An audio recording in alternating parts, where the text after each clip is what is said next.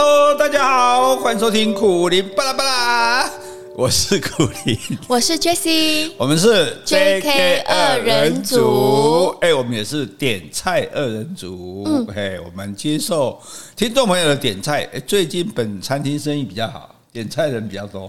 其实之前也是有人点菜啊，但是我们也有供应啊，有的好像还在计划中。哎，对对对，没问题。这个这个中国神话，我记得啊，中国神话，对，我们把西洋神话讲完哈。但是我们先预告一下哈，我们准备开始讲《水浒传》。哦，真的吗？哦，非常精彩，我跟你讲哈。这个麻食麻不熟熟，食不能麻就好听，就是好听。哎，就跟你波美超车。好，那我们今天要讲的是什么呢？这个东西很有趣啊，这也是听众朋友指定要讲易诞啊。对，前几集好像有念过。对对对对，我们有求必应。哎，本人本人又好别号有应公。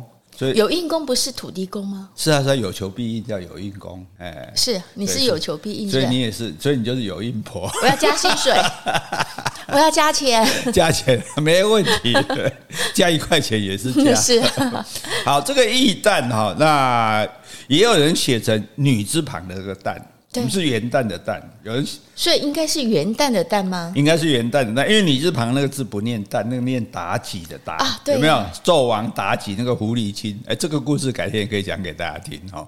我们支票开的哈，我们节目不做个二十年，大概讲不完。好，那义诞是什么呢？义诞大概是在台湾的清国时代开始的，然后日治时代也有。哦，日治时代二次大战结束以后就没有了。嗯，那这个这所以这是一段短时间，台湾只有这段时间有啊，所以这很特别。前后几年啊？嗯，应该也有个呃，应该我看不到一百年哦，哎，要详细的那也很长啊。对对啊，但是但是就是之之前没有，之后也没有了啊。那所以这是一个已经消失的行业。那这个而且这个行业是限女性来从事的。应该是没有男的吧？对啊，对啊，对啊。但是大家有人可能不知道易蛋是什么。其实我们简单讲，如果你用日本的来对照，易蛋就是艺妓啊，嗯，哎，艺妓哈，以艺来作为妓。祭就是陪男人嘛，所以他这个义诞是从日本传过来的吗？也不是从日本传过来的，因为不是日本男人来才有，在我们自己。你说清国？对对对，清国就有了，因为中中国自古以来也是有陪酒的啊。我们常讲那些古人的诗词，不是也都要这些歌女去唱吗？酒女去唱吗？那时候他们怎么称呼义诞这个名称呢？他们没有，他们没有叫义诞，所以特别就在台湾才叫做义诞。那为什么叫做这个诞哈？就所以其实这是一个很优雅的称呼，因为。演戏评剧，这个评剧里面生旦净丑末，呃，现在末已经没有讲，因为末就并入进生旦净丑，这个旦生就是男的嘛，老生啊，这个武生啊，这个生书生这样子啊，娘子我有所不知。哦，这个，然后旦就是女角，旦角就是女生，哎，女生女生不一定是女主角，但是只要是女生的叫旦角，然后净呢是所谓的花脸。就除了生跟旦，你看他们是没有化妆的，就他们有化妆，没有画脸。那有些就全部画了固定脸谱，有没有？曹操就是长曹操样子，诸葛亮长诸葛亮样子，那个就叫做净。哎，那个就是花脸，就是所谓的花脸。花脸。对，然后丑的话就是。鼻子上，鼻子上小丑，鼻子上画一个白白的，有没有？所以他是这样，所以这个蛋其实就是女主角的意思，所以他非常。你刚不是说不是女主角吗？女配角，对对对，女角，所以一旦就是女角，所以所以他没有用记这个字这样子哈啊，所以他就是艺妓，以你的记忆来陪男人啊喝酒吃饭的一个行业。那艺妓，可是有很多人搞不清楚，譬如说艺妓跟舞妓有什么不一样？我们之前不是有看什么五 G 家的五 G 家的料理人嘛？对对对对对哈。那五 G 跟艺 G 其实很容易分，艺 G 之前要先当五 G，，所以一定要这个程序。对对对对对，等于是实习生呐，艺伎的实习生，大概十五岁到二十岁左右，等于你要先一做艺 G，，你要先做五 G 啊，然后你就是主要用五道来接待客人哈。那因此被叫做武伎。那当然除了武伎，还要学习那个三味线，就是他们弹的那种琴啊，然后茶道。花道都要学哦，哈，这样这样子要学大概学五六年的时间哦，而且你当武伎的时候是没有正式收入的，吃住的花费是全部由那个置屋放置的置屋子的屋，就是等于那个妈妈桑就对了，他的他的房子他那里来负责这样子，偶尔会发发一点零用金给你，这这叫实习生。等到你这个实习生实习完毕，正式任用了，才变成艺妓。哎，哎，那万一不录取呢？啊，如果就学完之后好像当他实习不是之后你不成功，那就不不行啊！你学不会就是学不会。哦、你看我们看那个呃，说五 G 家的什么料理，人嘛，是吧？不是有一个叫学不成，后来做厨师吗？对，我们的女主角很可爱，她其实好像就没这样的天分，但是她对于主食啊、煮饭菜，她非常有兴趣嘛。所以，我们到日本去，尤其到京都啊，什么紫园啊，你会去看到。可是，你看到那个艺妓跟舞妓，你不会分。哦，是对，看起来都是穿的日本和服嘛。还是说舞妓的话，是不是年纪比较轻嘛？你说他是学徒啊？也不一定，因为如果他昨昨天是舞妓，今天是艺妓，那年纪不是只差差一天嘛？嗯、对，所以主要如果越高级的艺妓，打扮是越端庄、越越华丽、越素雅啊，是素素雅，因为表示说我是靠才华来吸引客人，不是靠外表。哎，对，男人都欣赏才华嘛？哎，男人欣赏才华里面的，当然艺伎来讲，才华是很重要的啊、哦。那所以就是他的衣领，尤其是他衣服的衣领，衣领的颜色如果是很素的，大概就是艺伎；如果衣领的颜色比较鲜艳的，就是舞伎。嗯、最高级的艺伎衣领是全白的。哦，对，好、哦，那这是一个认法。另外一个认法就是他的腰带是，哎，舞妓的腰带它会垂很长下来。腰带对对对，腰带之后都从背后这里会垂很长下来。腰带不是在中间？对对对，然后背后不是绑一个像一个小、哦、小背包吗？然后它会有一条带子往下垂，这条带子垂的很长的，这个就是五 G。如果一 G 的话，就没有那一条垂下来的。哦，是啊，对对对，我们现在说的都是日本，日本日本日本日本，对对好，所以这一点我们先简单讲一下，因为就不小心知道，只好讲给大家听。好，那有人会写记，故意写成人字旁的妓。嗯，所以他感觉好像比较不那么，好像那么那么色情色的感觉这样子。嗯，那其实这是错误的。是人字旁的妓是指男妓。啊，女字旁的才是妓女，男字旁的是妓男。啊，而且妓男在古代是服务男人的哦，不是服务女人，没那么进步哦。哈，是服务男人的。在宋朝服务男人的妓男叫做相公。啊哈！哎，所以大家也不要那边乱叫相公。相公，对对，好像有人说叫相公小姐。古代剧不都这么这么演吗？相公，但是这也这，所以这个当然在，因为有人开有点开他玩笑了，就您这种行业就把它叫做相公，所以在那个时候相公不是好话，客气的叫相公，不好听就叫兔子。为什么叫兔子？眼眼扑朔，雌兔眼扑朔，雄兔脚迷离，就是兔子的公母很难分。那意思说你这个人不男不女啦，哎，所以你才会去伺候男人啦哈。好，那台湾自己有这个艺旦，艺旦主要两个地方，一个是台北的大稻城的很有名嘛。那你觉得另外一个城市会是哪里？台南吗？当然是台南，没错哈，因为最繁荣繁华的地方嘛哈。而且大稻城哦，那流行到什么地步？流行哦，那无看到给段哈，免讲大大稻埕了。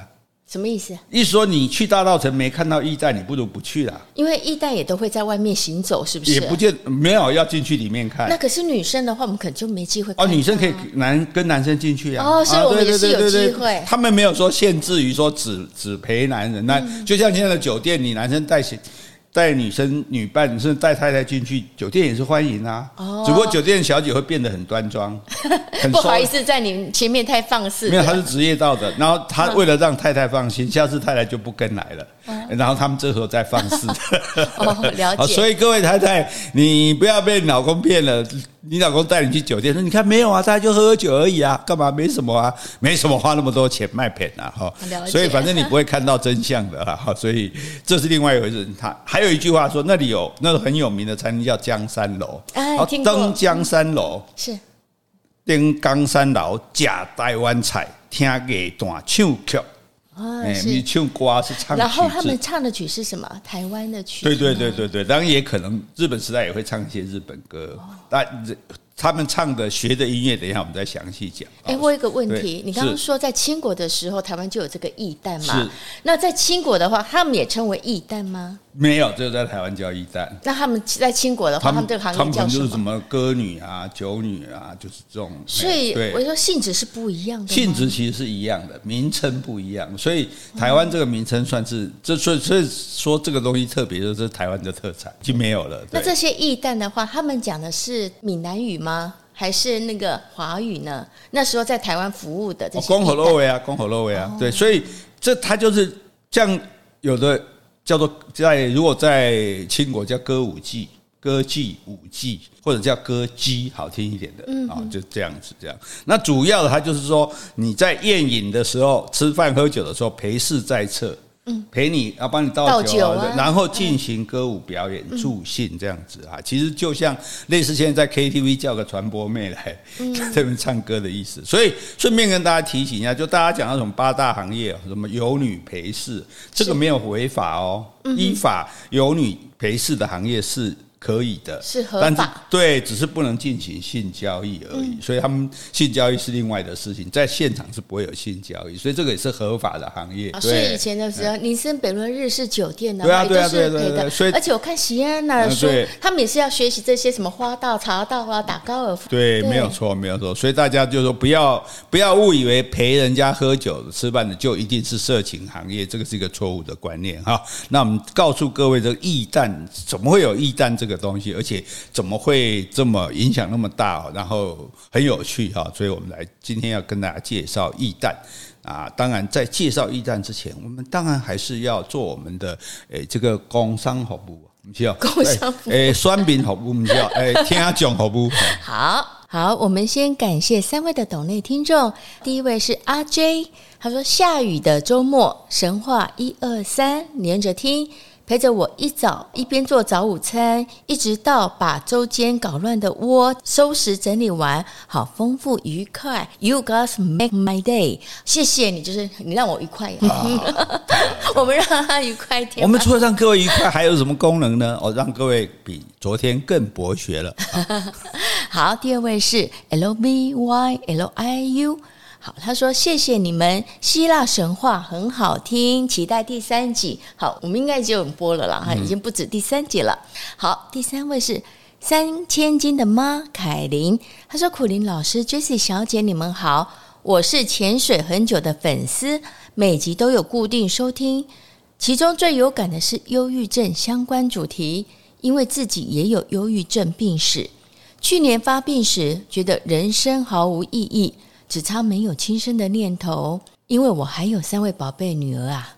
刚好听到老师分享忧郁症的心路历程，觉得终于有人可以理解自己当下的感受。谢谢老师的分享，一起加油！好，所以人生哈，什么事情有得有失啦。得忧郁症对我来讲固然也是人生的一大痛苦，但也因此能够感同身受，知道什么是忧郁症。所以最近不是有李玟轻生的事情吗？所以你看，我就在脸书特别写的说你。不能对忧郁症的人讲的十句话，我觉得那些话好像也不能对正常人讲，尤其是对正常人还好，正常人就说我听不听而已。可是你对忧郁症来讲，因为大家常常有人会觉得忧郁症好像是自己想不开啊，自己不知足啊，自己不不努力啊，这都是误会，甚至连加油真的都不要啊。那大家可以如果帮我前两天脸书可以看一下哈，那也希望所有在忧郁症这个挣扎中的人，你不寂寞。哦，这个忧郁症的很多，而且活得也好好的，像吴念真，像 H，像我，对，所以诶，我们还是可以活下去，甚至还可以制造欢乐，散播欢乐给大家。哎，好，谢谢啊。好，接下来我要念一封信。哎，这封信是薰儿，他之前呢还写信跟我们说要哦要我们唱那个《爱情含蓄》。对对对对，好，那我先念这封信。他说：“请问唐诗如何念台语呢？”他说：“苦林老师，Jessie 老师，你们好。今天我听两位博学的长辈聊天时，他们说唐诗可以用台语来读。我回说：是的。突然有一位长辈要我马上念一首唐诗，我当时真的吓一跳。还好我脑海中马上就浮现出‘床前明月光，疑是地上霜。举头望明月，低头思故乡’。我念完后，他们马上就用台语来念，就是念得怪怪的。”有的字他们也都不知道如何念，我想请老师教我们如何用正确的台语念唐诗。其实这个因为音哈有所谓的语音跟读音，嗯，是，所以在念唐诗的时候，有一些字它不能用它的原来我们的语音去念，我们只能用读音去念啊。比如说，诶，落魄落魄江湖载酒行，嗯，楚腰欠势将中轻，是，十年一觉。扬州梦，赢得青楼薄幸清流薄幸名。譬如说，我们如果正常讲楼嘛，楼梯是楼，可是，在语音上就变成清流。所以你还要懂语音跟读音的差别。对对对对对，我们讲的最简单就是说，田中间我们讲餐餐中，可是事实上是语音读音是。点中，哎，对对对，就类似的，所以你要把语音跟读音弄分出来，你才能够去念它，否则的话，你就会觉得念起来怪怪的这样子。哎，那他怎么去学语音跟读音的差别呢？哎，其实我觉得没有关系啦，因为很有些字我们也没办法理知道它，但是你用，嗯，我可以保证你用台语去念会比这个华语念起来有味道。因为那个写唐诗，我跟你讲，唐朝人就是讲喉咙尾的啦。哦，所以你看很多字，你用华语去念，哎，怎么没押韵？嗯，你用台语念有押韵，对，而且还有那种所谓的入声，就是那种平上去很短的声音这样子。嗯，那我们这个台语就有这种短音，冠冠这样子，对，这种就是所谓的入声啊。所以大家没关系，只是说你就试着就照你讲的去念，你你不会那个读音也没关系。哦，你都你都叫你也怎样去念？哎，所以大家没事哈，就是台语念着好玩就好了啊。那如果有年纪比较大的人，可以请教他怎么念，或者说你去看那个诶教育部的那个台语字典，也可以知道它的正确的读音啊。那只是说让大家了解啊，就是其实你就算用华语念也没关系，因为诗词它本身就会有这个音韵之美，就对了。嗯，好。好，接下来我们就来讲这个义旦是怎么来的哈。因为清国我们知道当初是一种不准带女人来台湾嘛，对不对？对，那都是男人来嘛，所以只好娶了平埔族。然后所以我们的祖先都是南岛人跟这个汉人的这个结合嘛哈。那到了一直到清末，已经到光绪了，慈禧太后的那个光绪年间的时候，因为实在太多人了啊，而且这个。这个蜂拥而来，大家都觉得台湾是个好地方，所以清政府不再禁止西带家眷来台。哦，后来哎，可以传过来啊，所以这个时候就大量的汉人移入了哦。因为以前的社会是男多女少嘛，是，所以女生们都都不够啊。女生如果都不够，我就一定有得嫁啊。那我干嘛去做这个行业，对不对？可是现在男女就一样多了，而且人口多了很多。那多了很多之后，可是多了很多，那也有很多穷人。嗯。那穷人，你知道以前人他一定要生男的，不生女的，为什么？啊，男的可以做事啊，对，因为男生有生产力。我将来我做我我生三个男孩，我就是有三个长工嘛，对，种种田来讲。那如果我生个女儿，养到大还要嫁给别人，对不对？所以。就重男轻女，这是时代社会风气造成的哈，所以大家也不要怪古代人。那穷人，尤其他生个女儿，我还要养，养了还不是我的，没有帮助，所以就把它卖掉，卖掉，对，就卖掉，卖买卖人口这样。那这个时候呢，就有人他就去看那种穷人的小女孩，他就把她买下来。那很小就把它买下来，你说买那么小又不能这个做什么干嘛呢？买下来教他，从小训练他的仪态。啊，是还有社交的手腕，因为他如果没受什么教育，他不会做那种仪态啊，做样子不好看啊，红酒杯也不会端。当然那时候是没有红酒了啊，或者说跟人家交流的手腕啊这种。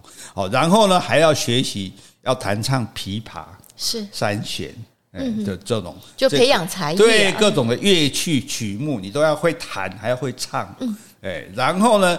更重要还要请，所以他们这个也是因祸得福，还请教书先生来教他读书识字。啊，是他为什么要读书识字？嗯，才可以跟客人交流啊。对，跟这个在在清国一样，因为来的人一定是有钱人、有读书的男人嘛。啊，如果你跟你家老婆一样都什么都不懂啊，那有什么话好讲？对，对，可是就说，哎，他来一个白日依山尽，你就给他来一个 黄河入海流，哇，他就觉得这个好好好，可以 对流。对对对对对，而且好，然后就教他。能够好，那我懂得诗词歌赋，你讲这个我也可以跟你讲。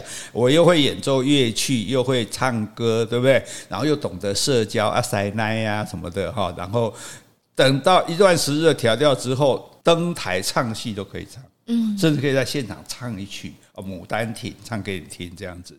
然后更重要是要吟诗作对哦，是哎，因为你要古人就喜欢这一套嘛。哎，我们现在来行酒令来了，好，我们现在以。春为题啊，做一个哦，春风吹又生，然后再换一家什么春什么春什么。等于说，中国历年以来都有这样的行业嘛？对对对。到台湾那时候也还是这样子。对对对，这当然也是从那边学来的这样子，然后包括进退应退啊，讲话很客气啊，礼貌啊什么，样样精通。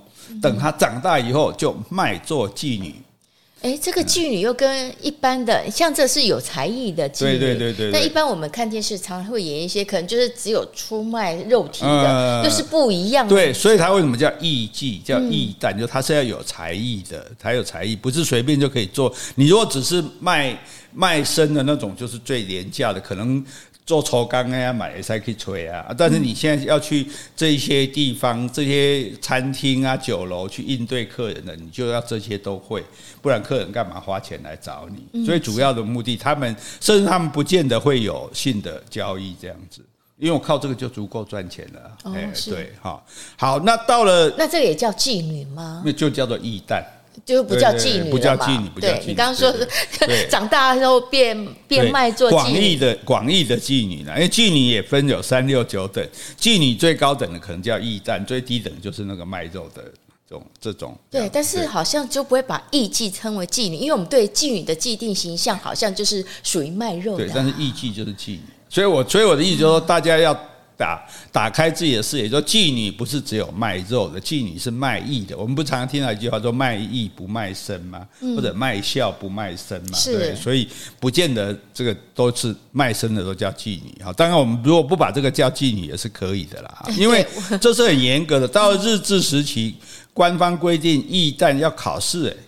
嗯，你不是说随便我我要做就可以做哎，所以到日治的时候呢，就是有官方他们要来考，对，它叫做建杂，建就是图鉴的建，杂就是信杂的杂，也就是执照要有许可证了。嗯，哎，我还曾经在一个资料上看过妓女证，哦，对，然后那个很好玩，他还写说那是中国的，他还写说，哎，从事妓女的理由是家贫，理由应该很多，对呀对呀，就很好笑，还要人家写理由就对了啊，所以你要经过考试，所以。这个在日治时期，小义旦还要先接受六年的国民义务教育哦，所以他哎，你要先，因为那时候已经日本已经有学校了嘛，所以你要先送去读书，读完六年之后，哈，才可以开始。请问一下，这六年是读日本语吗？还是中国的字？看你是读国语学校还是读这个？哎，看你是读哪里的学校？应该基本上这个应该是读日语的学校，对对。是，然后再拜师学艺，然后还要学北管、南管、评剧。哎，都要学，你看连评剧都要学，为什么？因为会有很多中国大陆来的客人。嗯、对，好，那南管北管啊，这个要讲吗？简单讲一下哈，啊、因为大家常听到南管北管，不晓得是什么。那南管是从福建、台湾、东南亚这里有的一种音乐，这个音乐是古代的音乐，再加上民间的音乐，嗯，发展出来的，它比较像是雅乐，就是比较。正经比较正派的这样，他是用什么乐器演奏？听听我讲哈，然后也叫做南乐，也是南方的音乐，因为它有保存古老的这种五音的音阶，宫商角徵羽。对，然后还有带着古音的声腔这样子。所以它是结合音乐跟文学的古乐，乐器就包括琵琶、三弦、二弦、洞箫、拍板，这是这是叫做南管啊。是。那后来发展的北管就比较在闽南地区或者台湾地区，它是用北方的曲子演变而来的啊。你说中国的北方？对对对对对。但是呢，它应用于北管系。北管系跟南管系最大的不同是什么？比较喧嚣，比较老练。哎，咔嚓的地方，就像比较庙会。对对对对，所以你讲的没错。北管音乐的演奏用在民间的迎神啊、建交啊、婚礼啊、丧葬寿庆，你想哔呀哔哇哇那种很吵的那个那个比较热闹了，不要说很吵，那个叫做北管戏啊，在比较欢愉助兴啊，或者是烘托气氛的那种工作。这个啊，对，所以像半仙，你知道吗？不晓得什么叫半仙，要演台一台戏。一开始的时候，会有一个人穿着官服出来，那种动跳一跳，然后拿一个哎，譬如说这个身上一个卷轴下来，就什么看见我身材啊，什么嗯这种东西，啊、我没看过，这个叫半仙，好、哦、好，没看过没关系，好，所以那他的乐器就包括什么扬琴，然后金胡就是二，然后。吹的，用吹的二号喇叭对喇叭类的唢呐类的，或者弹鼓咚咚咚咚，它就是比较锣鼓喧天，比较比较那种热闹的。像布袋戏也很多是用北管戏去演的，对对对。所以大家这样稍微比较就大家知道哈。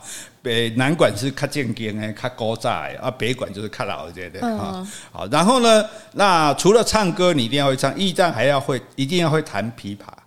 哦，都要学会弹琵琶。所以我们以前讲琵琶行有没有？琵琶是哦，自古以来就有的，对，要弹琵琶才能够唱歌。然后呢，你要表演的词句对白，你都要非常的熟练。是哦，那可是你受的是日本教育，对不对？你会日文。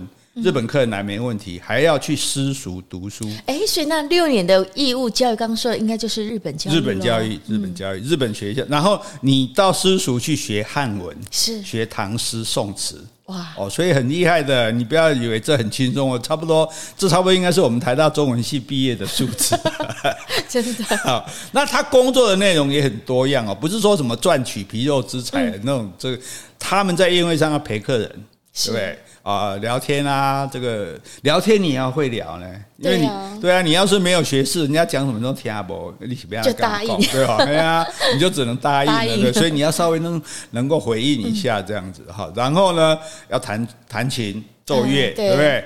然后呢，哎，还要划酒泉，那是划什么酒泉？日本泉还是？这酒泉当然日本拳也可能，可是这也不是说五十五二十的，这种酒泉可能是哎，可能是要用。酒，所谓行酒令的那一种，我讲一句，还要对，我们就要再讲一句春天的的的那个句子，那你就要讲一句，对不对？嗯，然后我再接一句，春风拂槛露华浓，对不对？那下来一个就说野火烧不尽，春风吹又生。哎，你讲美瑞，讲美瑞花酒，对，所以我跟你讲，这这行业不简单。然后吟诗作对，对方讲了上联，你就要对下联，对，哎，他说天真岁月人真寿。福满乾坤什么？没有，他为了觉得孝，他为了孝顺，他就说天真岁月娘真寿。所以你就说春满乾坤爹满堂，这是不乱 开玩笑的。好，所以吟诗作对，然后还要用各自的技艺跟应酬的手段，还要彼此竞争，因为人家不一定点你啊，对对对对对，因为哎，你这个红牌大家都要找你啊，如果你表现不好，人家不找你，所以双方还要竞争，搞一些小手段。之前我们是不是有一部电影？是好像杨紫琼跟谁演的嘛？也是演艺伎的，巩俐是吧是？对，巩俐，对对对，那类似那个样子哈。那所以乐器很多哎，琵琶、三弦、扬琴什么的。那本来驿站表演开始是自弹自唱，嗯，哎，后来呢还有会唱，就是合唱这样子，甚至再后来还有艺阁，艺术的艺阁就是阁楼的阁，阁艺阁是什么？就是一种民俗技艺的表演。好，艺阁跟正头两个合起来，那种正头嘛，八家将啊，宋江阵合称义阵。迎神散会里面就会有这种东西，包括我刚刚讲的半半仙这样，它就是类似古代那种古色古香的传统花车。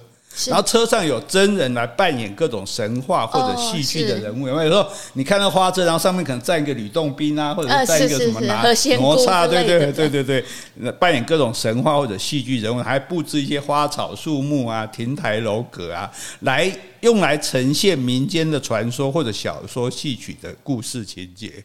哦，所以那可是这是在你说的那什么志馆里面？对对对，然后地方上如果迎神庙会啊，什么庆典活动，就会有义格参与游行。那他们在这个呃这个酒楼里面也会做一个小型的艺阁。它不是游动，但是我也布置一个样子。可能今天布置《白蛇传》哦，就有法海啊，有白这个青蛇、白蛇啊、许仙啊。然后我们顺便讲一下，《白蛇传》是印度传过来的故事，是吗？对，《西游记》也是。那有机会再跟大家讲哈。我们一直一直在放饵就对了。然后呢，歌唱，然后又增加锣鼓的伴奏。原本本来是清唱，对？后来呢，也加上动态的舞蹈。对，好，越来因为大家竞争嘛，就越来越多花样。后来甚至整个就变成了，本来是票友式的小型表演，就是票友所谓票房，就是说我卖票叫做票房。因为以前演戏最早是没有卖票的，那我现在固定有卖票叫做票房。所以我今天去唱戏，譬如说以前辜正武还唱，他叫做票戏，因为他不是专业的这样。对，那票友式的就是小型的表演，可是后来变成票房式的正式公演一单戏。所以到时候江山楼摆出来，就说今天几月几号，我某某驿站他要演一出戏，譬如演《白蛇传》这样子，哦、对，已经变成有点像职业性的演出了。陪侍服务反而变兼职，所以这样子男女老幼都可以来这边看戏了。如果你有钱的话，重点是你还是要有钱，因为根据记录啊，日日据时代一个驿站的月收入可以到四百块到五百块。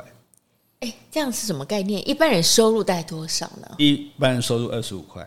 啊，一个月就二十五块，对对对对对，那时候钱是很大的，所以他大概二十，对一般人的二十二十倍左右这样子，哇所以驿站的收入是非常高的。那当然，他的妈妈桑所谓的老鴇，他就是当然赚更多。这个老鴇不一定是女人吧？因为如果要经营一个像江山楼这么大的，哦，没有江山楼归江山楼，老鴇只负责这个驿站，就是老那像日本的艺妓也都是妈妈桑带着去的，是就说。餐厅呃，酒楼本身不会自己养这些，他他就用叫的啊。我客人来，我今天希望叫谁叫谁，或者说驿站自己也可以开了，这个我们等一下再详细讲。好，所以这时候有四家最有名驿站的主要营业区域，叫做江东春蓬。嗯，江东的春天的蓬就是蓬，诶，飞蓬的蓬。那主要是蓬莱仙岛的蓬莱仙岛。江山楼叫做江，东惠坊叫做东，春风楼叫做春。蓬莱阁叫做蓬，所以江东春蓬四个主要区域我都没有去过。好，那个不是很久了吗？不是说日剧我本来想吹牛说我有去过，赶快讲人没有去过。哈，它主要就它是可以进行公开表演的这样。哦，你说公开就是对外表演？对对对对，驿站戏可以表演驿站戏的那种。那东惠坊是光绪十年的时候创的，它是大稻城最早设立的大型酒家。是这个应该学测不会考了哈。然后它里面就是有驿站弹曲唱歌来招待，而且有乐师来伴奏。是，他最先开创这个风气。因为别人开餐厅，A 怪餐厅有人唱歌，小姐陪行李就好啊。哎，有点像我知道蓝宝石歌舞厅这样子。哎，你可以来这边看表演。对，但是它还有包括吃东西，它等于说有一个，它应该比较像那种西餐厅那种餐厅秀这样子。对，那东惠坊它有一个大股东，他因为派系。斗争，他就退股了。嗯，退股之后，他就去开江山楼。哦，是。等于跟东惠坊拼场的对吧？嗯、我不该走，我跟你拼啊，那就对了。所以他就成立江山楼。那江山楼的特色专门做台菜。啊，哎，因为以前那个就是可能比较做大陆的菜，这样他就做台菜。四层楼的红砖建筑物，蛮大间的哦。然后设置有女士服务啊，有饮酒空空间啊。哎，女士服务的女士，并不是刚刚说的驿站，啊，就是就是就是嘛，对对对对对。好，然后然后呢，而且有专门喝酒的地方。那他在当时被日本人称为台湾第一支那料理，嗯，意思说做的最好的台湾菜最好吃就在这里，就对。所以政商名流、文人雅士都在这边流连，包括那些什么新文化运动啊，什么台湾民众党啊，这些当初的这些人，蒋渭水，对对对，他们也都来这边这样子。好，所以那个那时候俗谚嘛，刚刚讲到登江山楼吃台湾菜，听驿站唱曲。人生三大乐趣，所以可见江山楼那时候是多多么的繁盛，这样子哈，一直到战后才二战之后，对对对对对，等于结束了这个日治时，我们的国民政府来就觉得这是日治时代的恶习，就把它禁掉了，这样子哈。那那因为这个江山楼起来之后，东惠方就受到很大的打击。是啊，对，找了一个石油大亨来入股这样子。那这个石油大亨他就自己盖一栋楼，因为江山楼盖四层楼，红砖不是很漂亮。这个石油大亨自己盖一栋大楼，租给这个东惠方，嗯，就一盖扁嘞。可是东惠方的毛病还是一样，股东又失和，嗯，对，所以在一九二六年就倒闭了。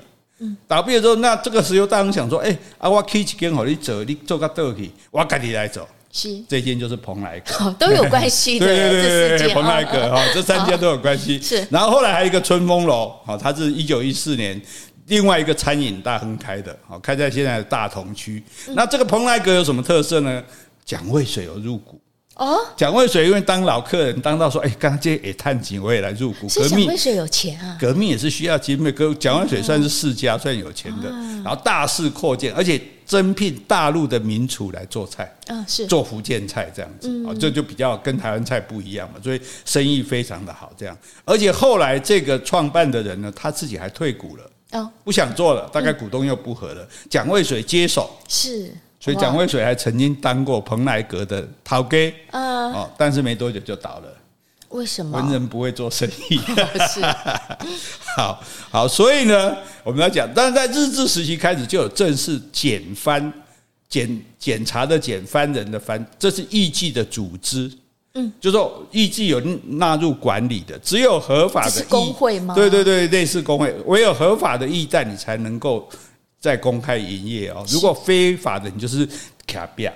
在巷子里面偷偷拉生意这样子，对。可是你在巷子里面偷偷拉生意，你也不能表演才艺啊。就是皮肉而已。哦，就皮肉。对对对对对对。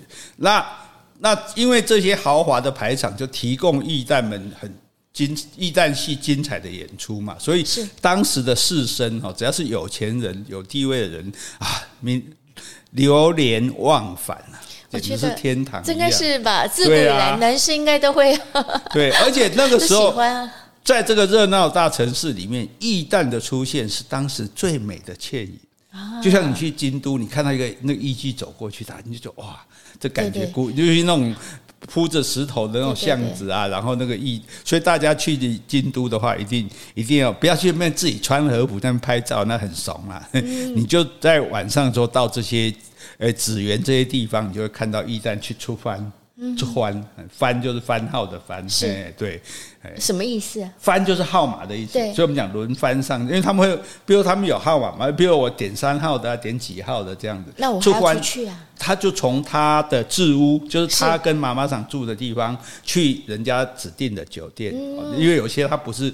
酒店本身没有供应的，不像台湾这种的啊。那他，但是他们也会出来，譬如说，哎，可能我，譬如说我今天在哪里请客，虽然不是在这刚刚讲的这个世世间大餐厅，但是我想请哪位艺旦来，我还是可以花钱请他来的。或者说，他们自己要出门，那他们出门是不会穿一般服装的，一定会穿好他们的这种特别的服装，这样，而且。衣着打扮一定是走在时代尖端。那他们这个台湾的艺旦，他跟日本穿的那个艺界是？哦，他不一定穿和服，他可能穿旗袍。哦，他可能穿洋装。哎，对，他没有受这个限制哦，所以他们的打扮都走在时代的尖端，然后谈吐不凡，举止高雅。嗯，名门闺秀也望尘莫及呀。哦，是啊，可以说是当代的摩登女郎。哎，所以看得出来吗？这些人走在路上，我们都看得出来，他们就是一代。有的会看不出来，有的你会觉得这是。大家闺秀，不知道哪一家大小姐这样子，对，因为他们的气质真的真的是很好，因为他们有受这样的教育跟涵养，何况他们的这个知识是有人专门教出来的。哦，是。家大小姐为什么说有些人他他举止会大方高贵？因为从小家里要求啊，因为他们家就是豪门嘛，对不对？像坐有坐相，站有站相，哪像我们随便都可以，对。所以那这些他们既然受过这个训练，所以他们。表现起来跟这些闺秀名媛都一点都不输他们哦。那而且哦，他们讲他们气质啊，还有一点很了不起。日本人统治时期的驿站哈，有很多他是不服侍日本人的啊。是啊，你不能给我歪歪嘴，非常的有风骨、有气节这样子。哎，可是他们不是就受日本的义务？受日本教育是因为那大家都要受教育，那是那是懂基本常识。对，但是有一些啦，他就说，当然可能生意好的比较。比较可以挑选，可以挑。日本人不接这样哦，那所以很很多台湾文，其实这也是一种手段，是因为台湾文就是赞有气节，特别生意特别好。哦，了解。对，好。那除了公开的表演活动，驿站还有自己招个别招待客人的地方，叫做驿站间。那这个也是在置屋里面吗？就在他的置屋，在他自己住的地方这样子。哦，像呃台北现在的宁夏路啊、延平北路啊，这以前就是驿站间最多的地方。那为了工作方面，他们大概都住在二楼。嗯，等一楼是这个。接接接待室这样，他们住在二楼，然后有那种装饰华丽的床台啊，然后金丝银丝镂刻的刺绣花鸟，反正就弄得很有气氛就对了。嗯、所以客人如果来的时候，如果我跟你特别好，是你去江山楼会顾我几次，下次到我这来坐一坐，你就可以私自到我的一单间来，然后带我就专门招待你一个人。哦，哎，好，那就跟陪你喝酒、唱歌给你听。那至于说要不要发生什么事情？那也就。就是专属于你。对对对对，这个就是标准的叫做一楼一凤。哦，哎，一楼一凤就这么来的吗？但是有，但像是呃，像香港怎么那种一楼一凤，就是一个小房间有一个呃妓女这样子。但这种一楼一凤就比较高雅一点，好吧？啊好，那那艺旦呢？那当时的文人很多还会组织诗社。像我们在台大的时候，我们也组织诗社，大家一起就哎，我最近有什么新作品啊，互相交换这样子。然后诗社这些成员在驿站会有在酒楼中都会互动。嗯，哎，今天你做了一首诗，我就来唱啊，啊，或者是我来对你的诗啊。然后呢，文人墨客就写啊，今天到江山楼见了某某小姐啊，惊为天人，怎么样怎么样。然后呢，那时哎那时候就已经有小报了。哦，哎，那时候不叫一周刊，叫三六九小报。三六九，对对对，就记了很多艺旦的身家啦，他们长得怎么样，多美啦，对。嗯、而且日治时期更好玩，还有北妓南寓，公寓的寓。嗯，哎，这是什么意思呢？就是说北部的艺旦哈，他到南下去吸取经验，培养这个待客的手腕。所以南部的手腕比较厉害吗？台南的？哎。哎应应该说，因为台南毕竟是府城嘛，他们是比较悠久。如果台南才算是台湾的京都，如果要跟日本比的话，那大稻城那算是东京了。所以我比较有历史，有这个渊源，就大家觉得他们是，所以北部的驿站会先到南部去陪酒。有些会先到南部去陪酒，培养经验。如果南部的我都对付得了，那回来对付北部的，简直就是举手之劳。哎，哦，这样子。对对对，那所以台南的这个驿站就让这些士绅们非常沉醉，因为等于一流的都来了嘛，这样。嗯，对，所以呢，还特别举办选美活动。哦，那这个选美活动是针对台南出生的女性哦，不是针对驿站哦。嗯，哦，譬如说某家大小姐啊，某某贵夫人啊，可是呢。艺旦也常常榜上有名，所以艺旦也可以去参加选美对，对对，因为不是特别去选美，就大家自己在，大家文人雅士自己说，哎，我们来选，我们来选这个 今年台南最漂亮的十个女生啊，第一名黄楚轩。好，所以驿站都会被选入，表示他们也没有歧视驿站这样子，对。嗯。好，那日治时期台湾的，是你想那些名媛闺秀会参加这种选美吗？又不是由你参加的，我写上来就算，就是我等于我自己，我们几个人商量，我们这个诗社或什么，我们就公布今年的十大美女啊，你就被我写进来了，你这样也许很火，什么意思啊？我还输给那个，对，输给驿站，我才不想参加呢。那不管啊，反正我们就已经选，也不是，并不是像我们今天讲选美活动，大家跑来穿泳装啊什么的，而是直接就挑选他们这样子，所以日治时代台湾的艺旦是色跟艺都于一身，长得又漂亮，打扮的又漂亮，然后又很有这个艺术的这个涵养哦，有诗文的素养，有音乐的才华。当然，可是因为你又长得漂亮嘛，又经常陪着一些有钱有地位的男人嘛，所以还是让人家感觉说。可能还是有性的那种，这这个味道在里面。何况你带人家到驿站间，对不对？带你到你们，而且你要说会不会有被包养的啊？甚至去做人家小老婆的也是会嘛？对，所以，可是这个很特别，就是他他们是少数被大众眼光检视品评的女性，因为一般的女生。我不会大家闺秀，我不会，我不会，就像你讲，我不会到处露脸，随便给你看到，或者说被你去讲，我你不能去写什么这个皇家的某某小姐长得多漂亮，然后嘛，人家老对不对？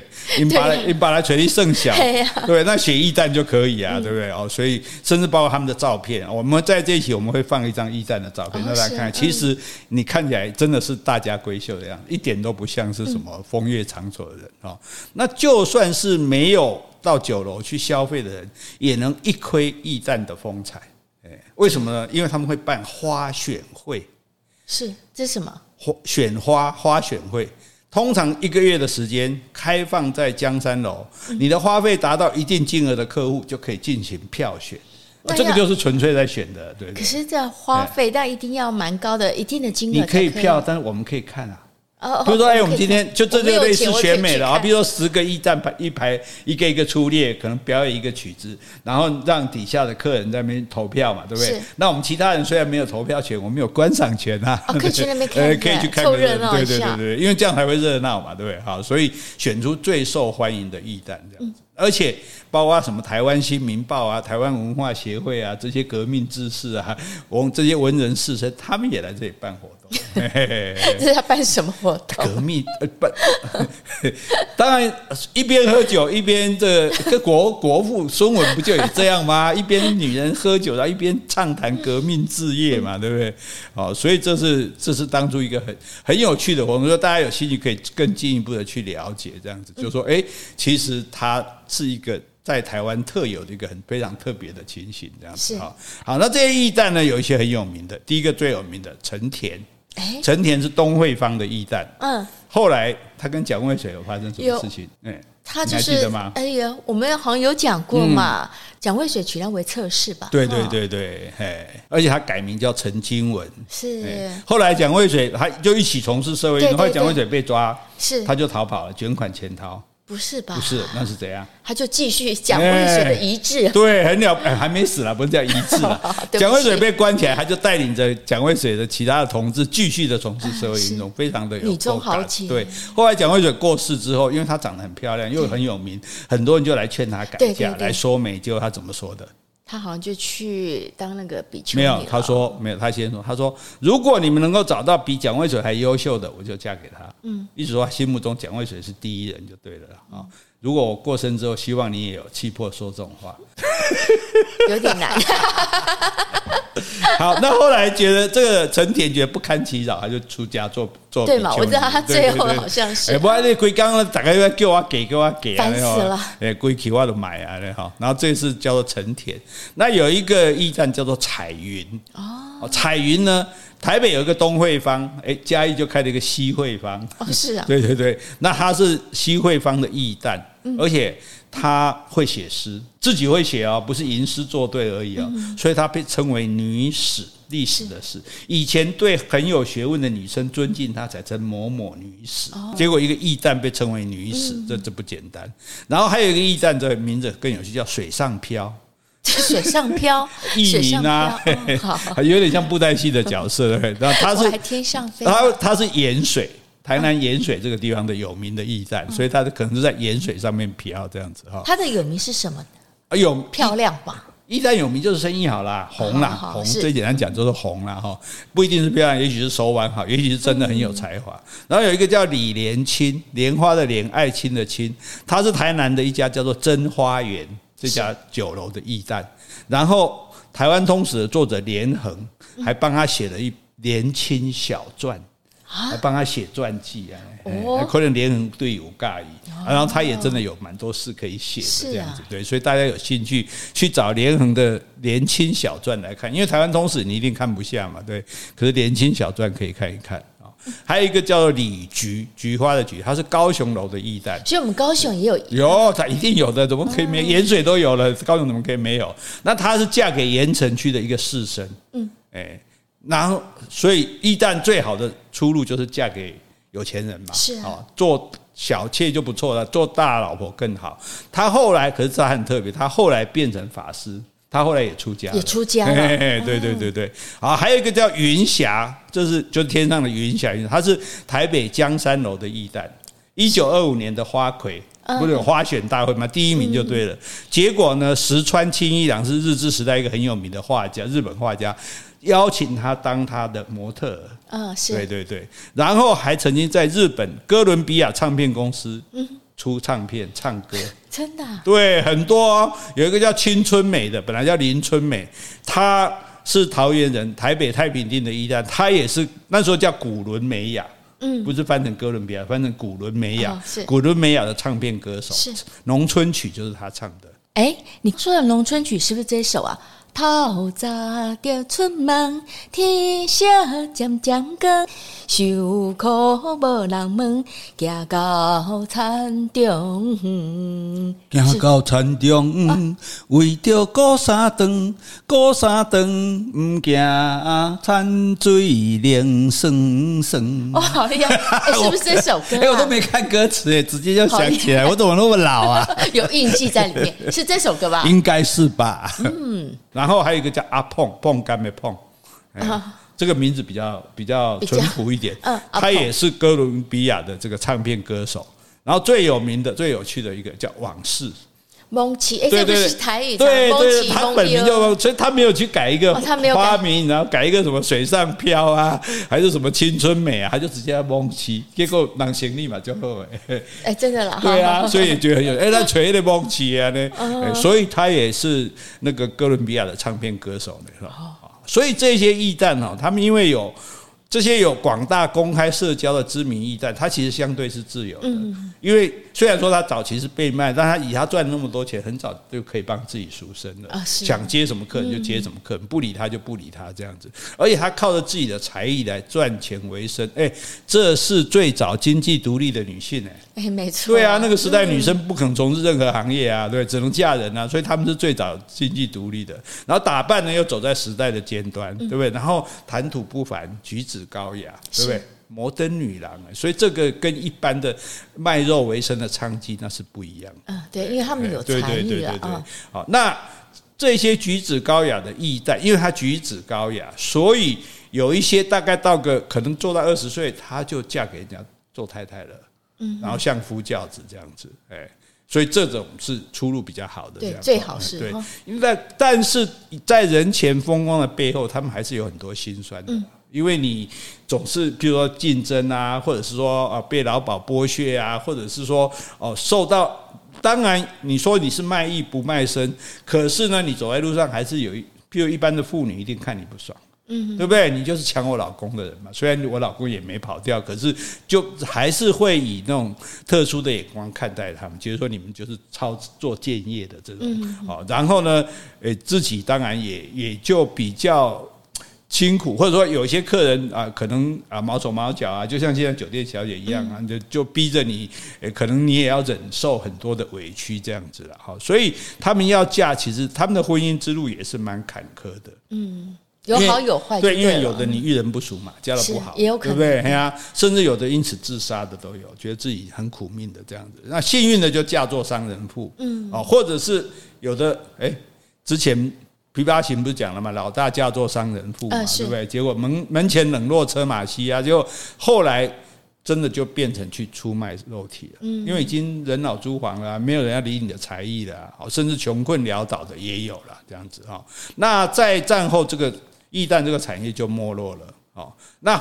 反而是有一些一般的妓女，她就说：“我当年是我是以前的驿站，啊，其实都是吹牛的。”哦，是，哎，对对对，那 但这那么好吹吗？那你要表演个才艺来看看呢？没有啊，他那时候他只做皮肉生意啊，他只是为了提高身价，说：“哎，我咔嚓起驿站。”还是你说反正你现在也无从 对啊考核啊，去找他的人也不会问说：“哎，不然我们先念两首唐诗吧？” 因为你也不会听。对啊，就就好像我上次去酒店。